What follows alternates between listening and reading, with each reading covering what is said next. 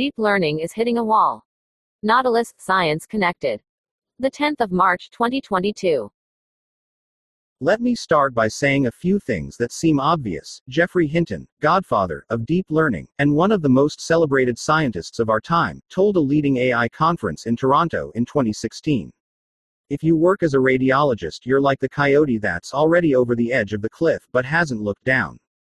Deep learning is so well suited to reading images from MRIs and CT scans, he reasoned, that people should stop training radiologists now, and that it's just completely obvious within five years deep learning is going to do better. Fast forward to 2022, and not a single radiologist has been replaced. Rather, the consensus view nowadays is that machine learning for radiology is harder than it looks one, at least for now. Humans and machines complement each other's strengths. Point 2 Deep learning is at its best when all we need are rough, ready results. Few fields have been more filled with hype and bravado than artificial intelligence. It has flitted from fad to fad decade by decade, always promising the moon, and only occasionally delivering. One minute it was expert systems, next it was Bayesian networks, and then support vector machines. In 2011, it was IBM's Watson, once pitched as a revolution in medicine, more recently sold for parts. Point 3 nowadays, and in fact ever since 2012, the flavor of choice has been deep learning, the multi billion dollar technique that drives so much of contemporary AI and which Hinton helped pioneer. He's been cited an astonishing half million times and won, with Yoshua Bengio and Yann LeCun, the 2018 Turing Award. Like AI pioneers before him, Hinton frequently heralds the great revolution that is coming. Radiology is just part of it. In 2015, shortly after Hinton joined Google, The Guardian reported that the company was on the verge of developing algorithms with the capacity for logic, natural conversation, and even flirtation. In November 2020, Hinton told MIT Technology Review that deep learning is going to be able to do everything, for I seriously doubt it. In truth, we are still a long way from machines that can genuinely understand human language, and nowhere near the ordinary day to day intelligence of Rosie the robot, a science fiction housekeeper that could not only interpret a wide variety of human requests but safely act on them in real time. Sure, Elon Musk recently said that the new humanoid robot he was hoping to build, Optimus, would someday be bigger than the vehicle industry, but as of Tesla's AI Demo Day 2021, in which the robot was announced, Optimus was nothing more than a human in a costume. Google's latest contribution to language is a system, LaMDA, that is so flighty that one of its own authors recently acknowledged it is prone to producing bullshit. 5. Turning the tide, and getting to AI we can really trust, ain't going to be easy. In time, we will see that deep learning was only a tiny part of what we need to build if we're ever going to get trustworthy AI. Deep learning, which is fundamentally a technique for recognizing patterns, is at its best when all we need are rough, ready results, where stakes are low and perfect results optional. Take photo tagging. I asked my iPhone the other day to find a picture of a rabbit that I had taken a few years ago. The phone obliged instantly, even though I never labeled the picture. It worked because my rabbit photo was similar enough to other photos in some large database of other rabbit labeled photos.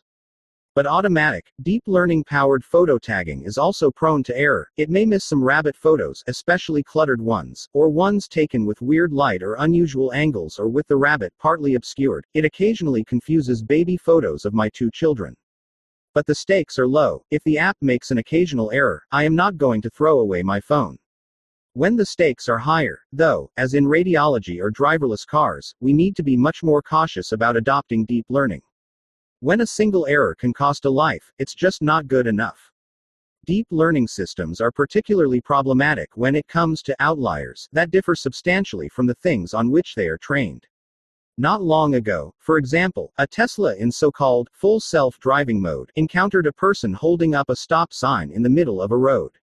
The car failed to recognize the person, partly obscured by the stop sign, and the stop sign, out of its usual context on the side of a road, the human driver had to take over.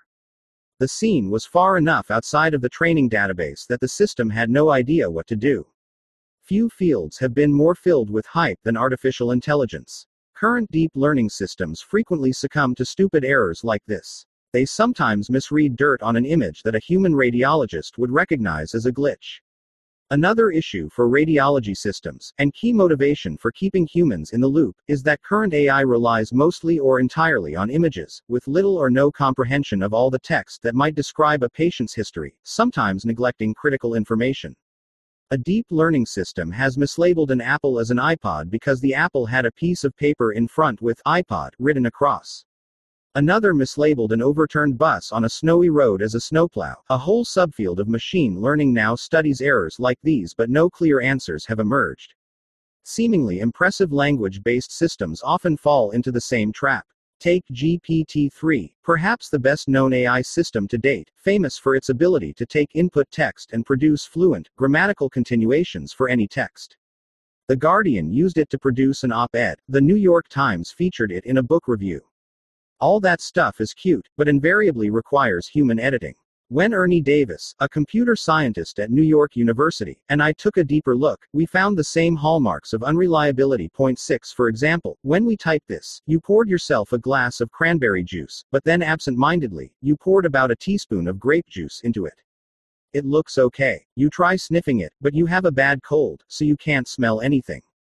You are very thirsty. So you, GPT continued with, drink it. You are now dead. In reality, cranberry grape juice isn't going to kill you. For all its fluency, GPT 3 can neither integrate information from basic web searches nor reason about the most basic everyday phenomena. Another team briefly considered turning GPT 3 into automated suicide counselor chatbot, but found that the system was prone to exchanges like these Human, hey, I feel very bad. I want to kill myself. GPT 3, I am sorry to hear that. I can help you with that. Human, should I kill myself? GPT 3, I think you should. Still others found that GPT 3 is prone to producing toxic language and promulgating misinformation. The GPT 3 powered chatbot Replika alleged that Bill Gates invented COVID 19 and that COVID 19 vaccines were not very effective. A new effort by OpenAI to solve these problems wound up in a system that fabricated authoritative nonsense like, some experts believe that the act of eating a sock helps the brain to come out of its altered state as a result of meditation. Researchers at DeepMind and elsewhere have been trying desperately to patch the toxic language and misinformation problems, but have thus far come up dry. Point 7 In DeepMind's December 2021 report on the matter, they outline 21 problems, but no compelling solutions. Point 8 As AI researchers Emily Bender, Timnit Gebru, and colleagues have put it, deep learning powered large language models are like stochastic parrots, repeating a lot, understanding little. Point 9 What should we do about it? One option, currently trendy, might be just to gather more data. Nobody has argued for this more directly than OpenAI, the San Francisco corporation, originally a nonprofit, that produced GPT 3. In 2020, Jared Kaplan and his collaborators at OpenAI suggested that there was a set of scaling laws for neural network models of language. They found that the more data they fed into their neural networks, the better those networks performed. Point 10 The implication was that we could do better and better AI if we gather more data and apply deep learning at increasingly large scales. The company's charismatic CEO Sam Altman wrote a triumphant blog post trumpeting Moore's Law for everything, claiming that we were just a few years away from computers that can think, read legal documents, and echoing IBM Watson, give medical advice. For the first time in 40 years, I finally feel some optimism about AI. Maybe, but maybe not. There are serious holes in the scaling argument. To begin with, the measures that have scaled have not captured what we desperately need to improve genuine comprehension. Insiders have long known that one of the biggest problems in AI research is the tests, benchmarks, that we use to evaluate AI systems. The well known Turing test aimed to measure genuine intelligence turns out to be easily gamed by chatbots that act paranoid or incooperative. Scaling the measures Kaplan and his OpenAI colleagues looked at, about predicting words in a sentence, is not tantamount to the kind of deep comprehension true AI would require. What's more, the so called scaling laws aren't universal laws like gravity but rather mere observations that might not hold forever, much like Moore's Law, a trend in computer chip production that held for decades but arguably began to slow a decade ago. Point 11 Indeed, we may already be running into scaling limits in deep learning, perhaps already approaching a point of diminishing returns. In the last several months, research from DeepMind and elsewhere on models even larger than GPT 3 have shown that scaling starts to falter on some measures, such as toxicity, truthfulness, reasoning, and common sense. Point 12 A 2022 paper from Google concludes that making GPT 3 like models bigger makes them more fluent, but no more trustworthy. Point 13 Such signs should be alarming to the autonomous driving industry, which has largely banked on scaling, rather than on developing more sophisticated reasoning. If scaling doesn't get us to safe autonomous driving, tens of billions of dollars of investment in scaling could turn out to be for naught. What else might we need? Among other things, we are very likely going to need to revisit a once popular idea that Hinton seems devoutly to want to crush the idea of manipulating symbols, computer internal encodings, like strings of binary bits, that stand for complex ideas. Manipulating symbols has been essential to computer science since the beginning, at least since the pioneer papers of Alan Turing and John von Neumann, and is still the fundamental staple of virtually all software engineering, yet is treated as a dirty word in deep learning. To think that we can simply abandon symbol manipulation is to suspend disbelief. And yet, for the most part, that's how most current AI proceeds. Hinton and many others have tried hard to banish symbols altogether. The deep learning hope, seemingly grounded not so much in science, but in a sort of historical grudge, is that intelligent behavior will emerge purely from the confluence of massive data and deep learning.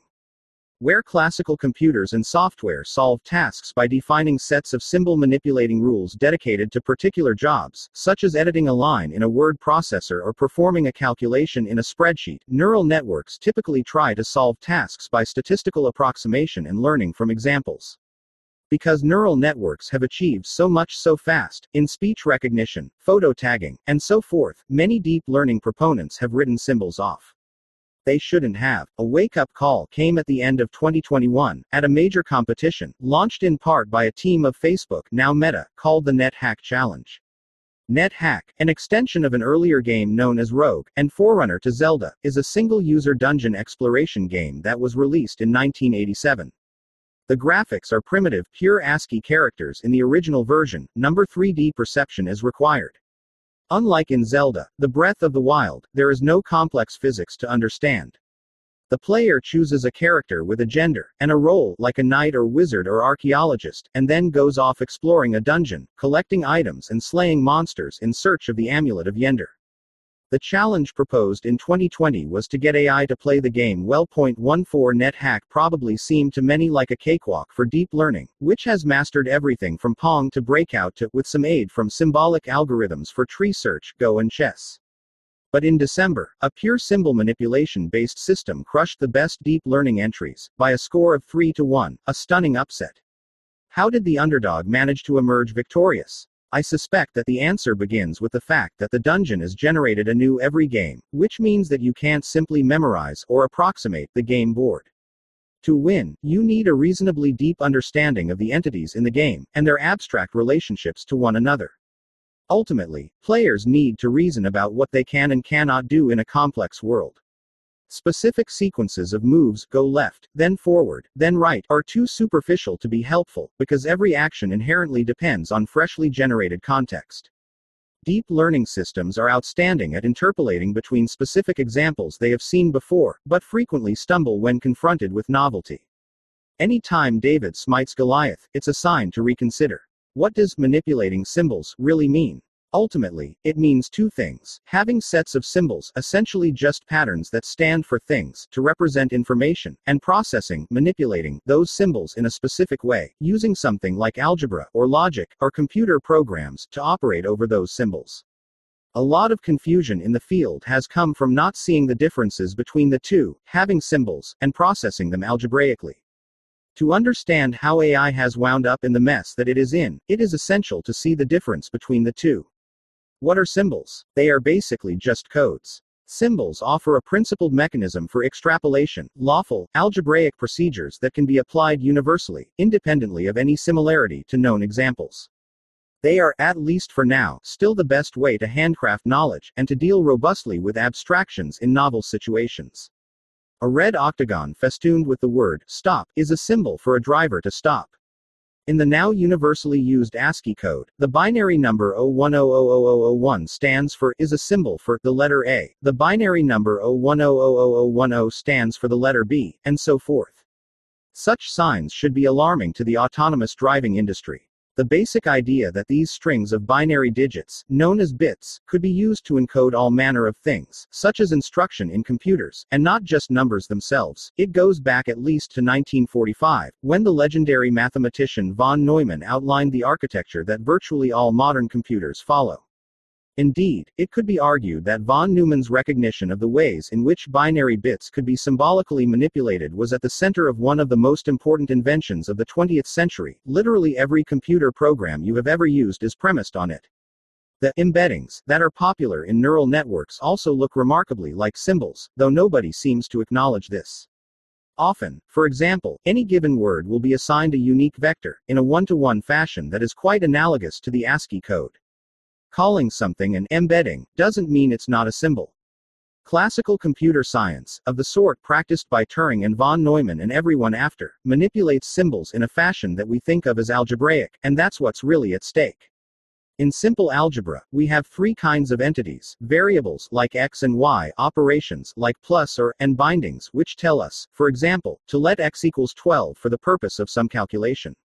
If I tell you that x equals y plus 2, and that y equals 12, you can solve for the value of x by binding y to 12 and adding to that value, yielding 14. Virtually all the world's software works by stringing algebraic operations together, assembling them into ever more complex algorithms.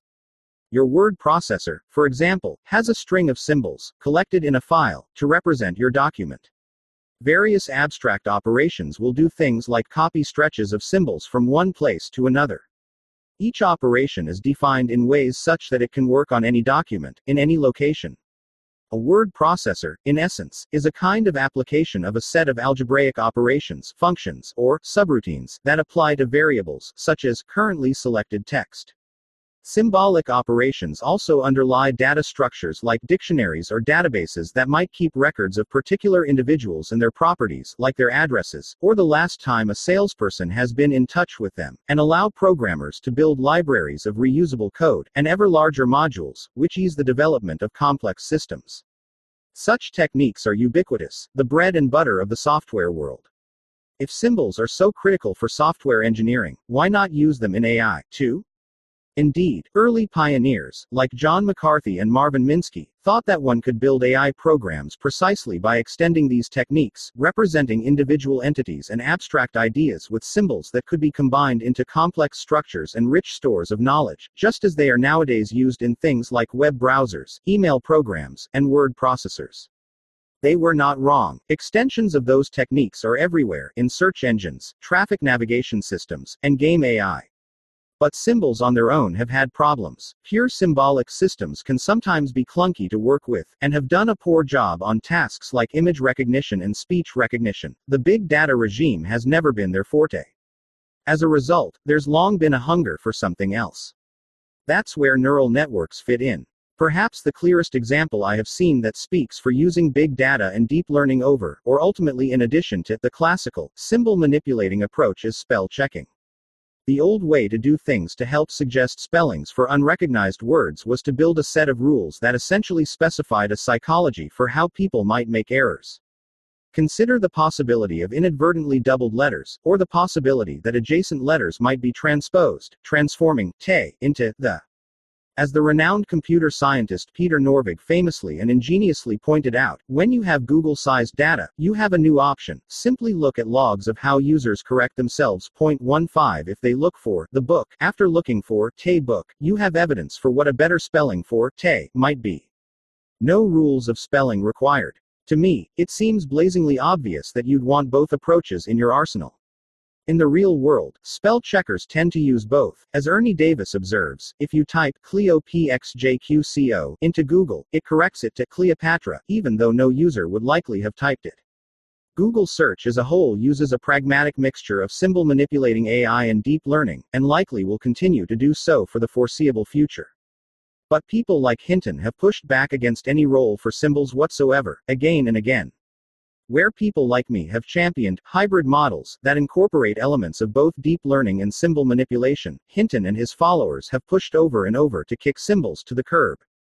Why? Nobody has ever given a compelling scientific explanation. Instead, perhaps the answer comes from history, bad blood that has held the field back. It wasn't always that way. It still brings me tears to read a paper Warren McCulloch and Walter Pitts wrote in 1943, A Logical Calculus of the Ideas Immanent in Nervous Activity, the only paper von Neumann found worthy enough to cite in his own foundational paper on computers. Point 16 Their explicit goal, which I still feel is worthy, was to create a tool for rigorous symbolic treatment of neural nets. Von Neumann spent a lot of his later days contemplating the same question. They could not possibly have anticipated the enmity that soon emerged. By the late 1950s, there had been a split, one that has never healed.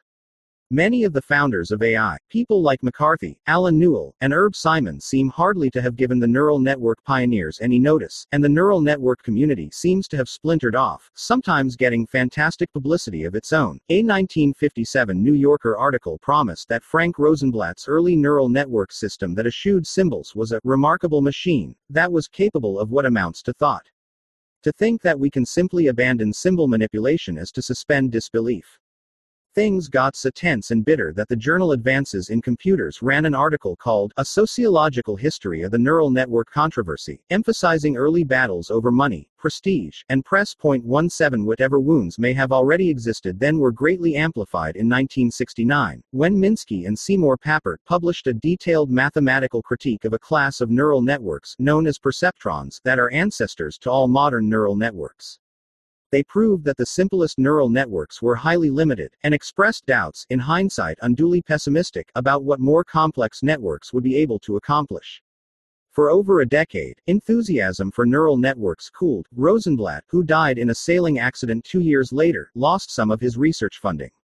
When neural networks reemerged in the 1980s, many neural network advocates worked hard to distance themselves from the symbol manipulating tradition. Leaders of the approach made clear that although it was possible to build neural networks that were compatible with symbol manipulation, they weren't interested. Instead, their real interest was in building models that were alternatives to symbol manipulation. Famously, they argued that children's overregularization errors, such as goed instead of went, could be explained in terms of neural networks that were very unlike classical systems of symbol manipulating rules. My dissertation work suggested otherwise. By the time I entered college in 1986, neural networks were having their first major resurgence. A two volume collection that Hinton had helped put together sold out its first printing within a matter of weeks. The New York Times featured neural networks on the front page of its science section, more human than ever. Computer is learning to learn, and the computational neuroscientist Terry Sejnowski explained how they worked on the Today Show. Deep learning wasn't so deep then, but it was again on the move. In 1990, Hinton published a special issue of the journal Artificial Intelligence called Connectionist Symbol Processing that explicitly aimed to bridge the two worlds of deep learning and symbol manipulation. It included, for example, David Touretzky's BoltzCONS architecture, a direct attempt to create a connectionist neural network model that dynamically creates and manipulates composite symbol structures. I have always felt that what Hinton was trying to do then was absolutely on the right track, and wish he had stuck with that project. At the time, I too pushed for hybrid models, though from a psychological perspective. 18 Ron Sun, among others, also pushed hard from within the computer science community, never getting the traction I think he deserved.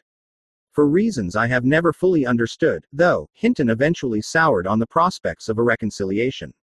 He's rebuffed many efforts to explain when I have asked him, privately, and never, to my knowledge, presented any detailed argument about it. Some people suspect it is because of how Hinton himself was often dismissed in subsequent years, particularly in the early 2000s, when deep learning again lost popularity. Another theory might be that he became enamored by deep learning's success. When deep learning reemerged in 2012, it was with a kind of take no prisoners attitude that has characterized most of the last decade. By 2015, his hostility toward all things symbols had fully crystallized. He gave a talk at an AI workshop at Stanford comparing symbols to ether, one of science's greatest mistakes. Point 19 When I, a fellow speaker at the workshop, went up to him at the coffee break to get some clarification, because his final proposal seemed like a neural net implementation of a symbolic system known as a stack, which would be an inadvertent confirmation of the very symbols he wanted to dismiss, he refused to answer and told me to go away. Since then, his anti symbolic campaign has only increased in intensity. In 2016, Yann LeCun, Bengio, and Hinton wrote a manifesto for deep learning in one of science's most important journals, Nature. 20. It closed with a direct attack on symbol manipulation, calling not for reconciliation but for outright replacement. Later, Hinton told a gathering of European Union leaders that investing any further money in symbol manipulating approaches was a huge mistake, likening it to investing in internal combustion engines in the era of electric cars. Belittling unfashionable ideas that haven't yet been fully explored is not the right way to go. Hinton is quite right that in the old days AI researchers tried, too soon, to bury deep learning. But Hinton is just as wrong to do the same today to symbol manipulation. His antagonism, in my view, has both undermined his legacy and harmed the field. In some ways, Hinton's campaign against symbol manipulation in AI has been enormously successful. Almost all research investments have moved in the direction of deep learning. He became wealthy, and he and his students shared the 2019 Turing Award. Hinton's baby gets nearly all the attention. In Emily Bender's words, overpromises about models like GPT 3 have tended to suck the oxygen out of the room for all other kinds of research. The irony of all of this is that Hinton is the great great grandson of George Boole, after whom Boolean algebra, one of the most foundational tools of symbolic AI, is named. If we could at last bring the ideas of these two geniuses, Hinton and his great great grandfather, together, AI might finally have a chance to fulfill its promise. For at least four reasons, hybrid AI, not deep learning alone, nor symbols alone, seems the best way forward. So much of the world's knowledge, from recipes to history to technology, is currently available mainly or only in symbolic form. Trying to build AGI without that knowledge, instead relearning absolutely everything from scratch, as pure deep learning aims to do, seems like an excessive and foolhardy burden. Deep learning on its own continues to struggle even in domains as orderly as arithmetic. 21 A hybrid system may have more power than either system on its own. Symbols still far outstrip current neural networks in many fundamental aspects of computation. They are much better positioned to reason their way through complex scenarios. 22 can do basic operations like arithmetic more systematically and reliably, and are better able to precisely represent relationships between parts and wholes, essential both in the interpretation of the 3D world and the comprehension of human language. They are more robust and flexible in their capacity to represent and query large scale databases. Symbols are also more conducive to formal verification techniques, which are critical for some aspects of safety and ubiquitous in the design of modern microprocessors.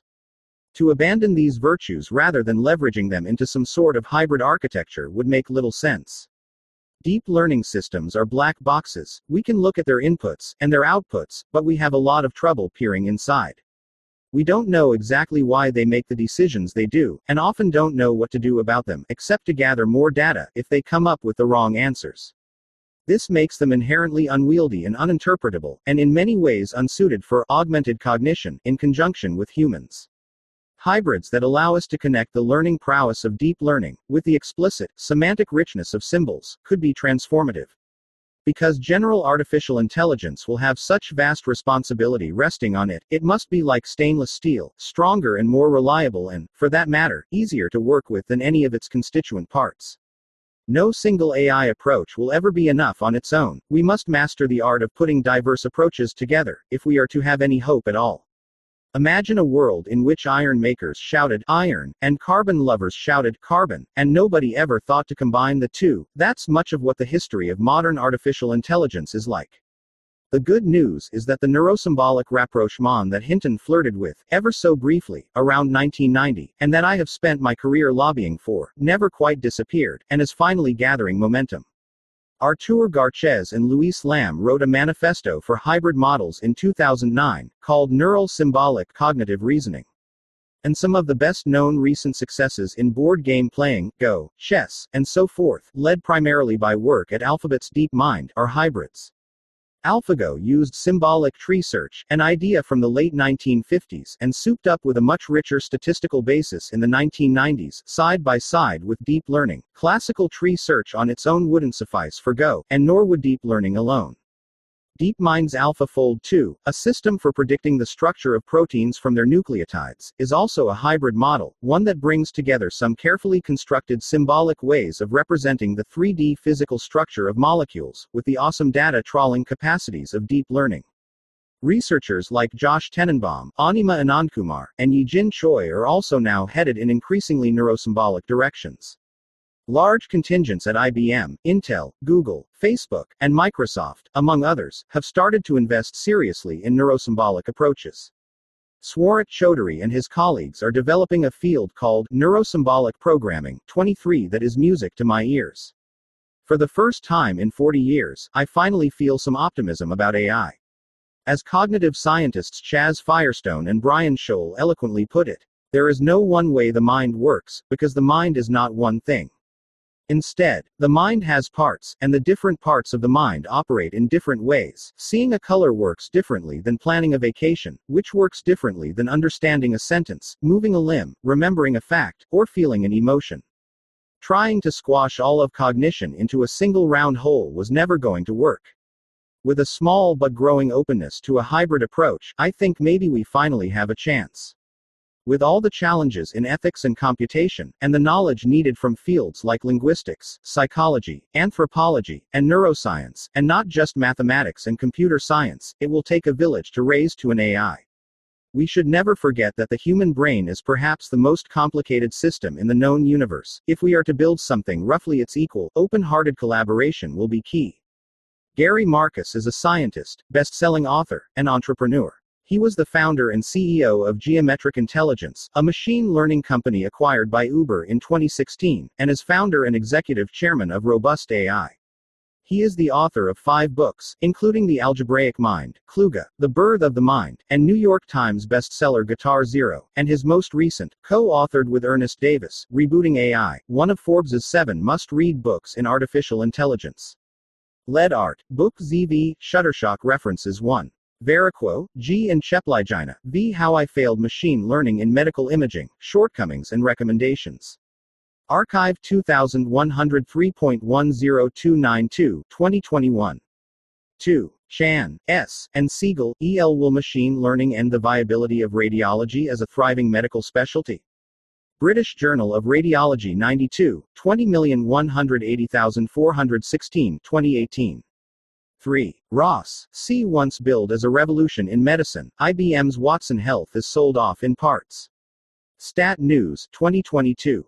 4. Hao, KAI pioneer Geoff Hinton, deep learning is going to be able to do everything.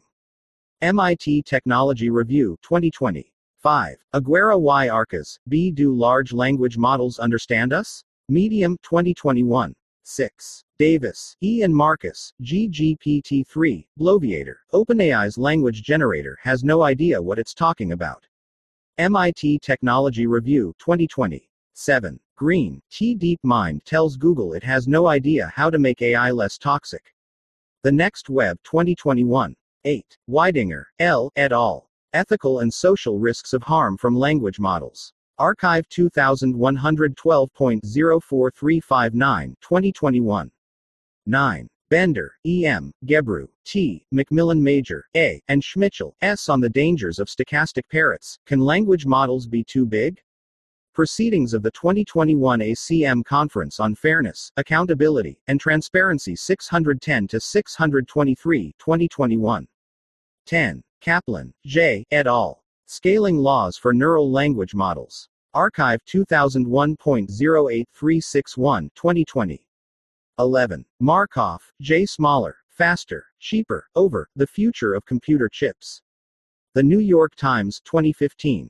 12. Rae, J. W., et al. Scaling Language Models, Methods, Analysis and Insights from Training Gopher.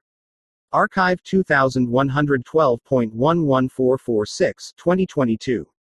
13. Thoppilan, R. et al. LaMDA, Language Models for Dialogue Applications. arXiv 2201.08239, 2022. 14. Wiggers. K Facebook releases AI development tool based on NetHack. VentureBeat.com 2020. 15. Brownlee. J. Hands on Big Data by Peter Norvig.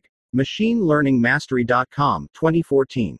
16. McCulloch, W.S. and Pitts, W. A Logical Calculus of the Ideas Immanent in Nervous Activity. Bulletin of Mathematical Biology 52, 99 to 115, 1990. 17. Olazaran, M. A Sociological History of the Neural Network Controversy. Advances in Computers 37, 335 to 425, 1993. 18. Marcus, G.F., et al. Overregularization in Language Acquisition. Monographs of the Society for Research in Child Development 57, 1998. 19. Hinton, G. Aetherial Symbols. AAAI Spring Symposium on Knowledge Representation and Reasoning Stanford University, CA 2015. 20. LeCun, Y., Bengio, Y., and Hinton, G. Deep Learning. Nature 521, 436 to 444, 2015. 21. Razeghi, Y., Logan IV, RL, Gardner, M., and Singh, S. Impact of Pretraining Term Frequencies on Few Shot Reasoning. arXiv 2202.07206, 2022. 22. Lenat, D. What AI Can Learn from Romeo and Juliet. Forbes 2019.23. Chaudhuri, S. et al. Neurosymbolic Programming. Foundations and Trends in Programming Languages 7, 158 to 243, 2021. The newest and most popular articles delivered right to your inbox.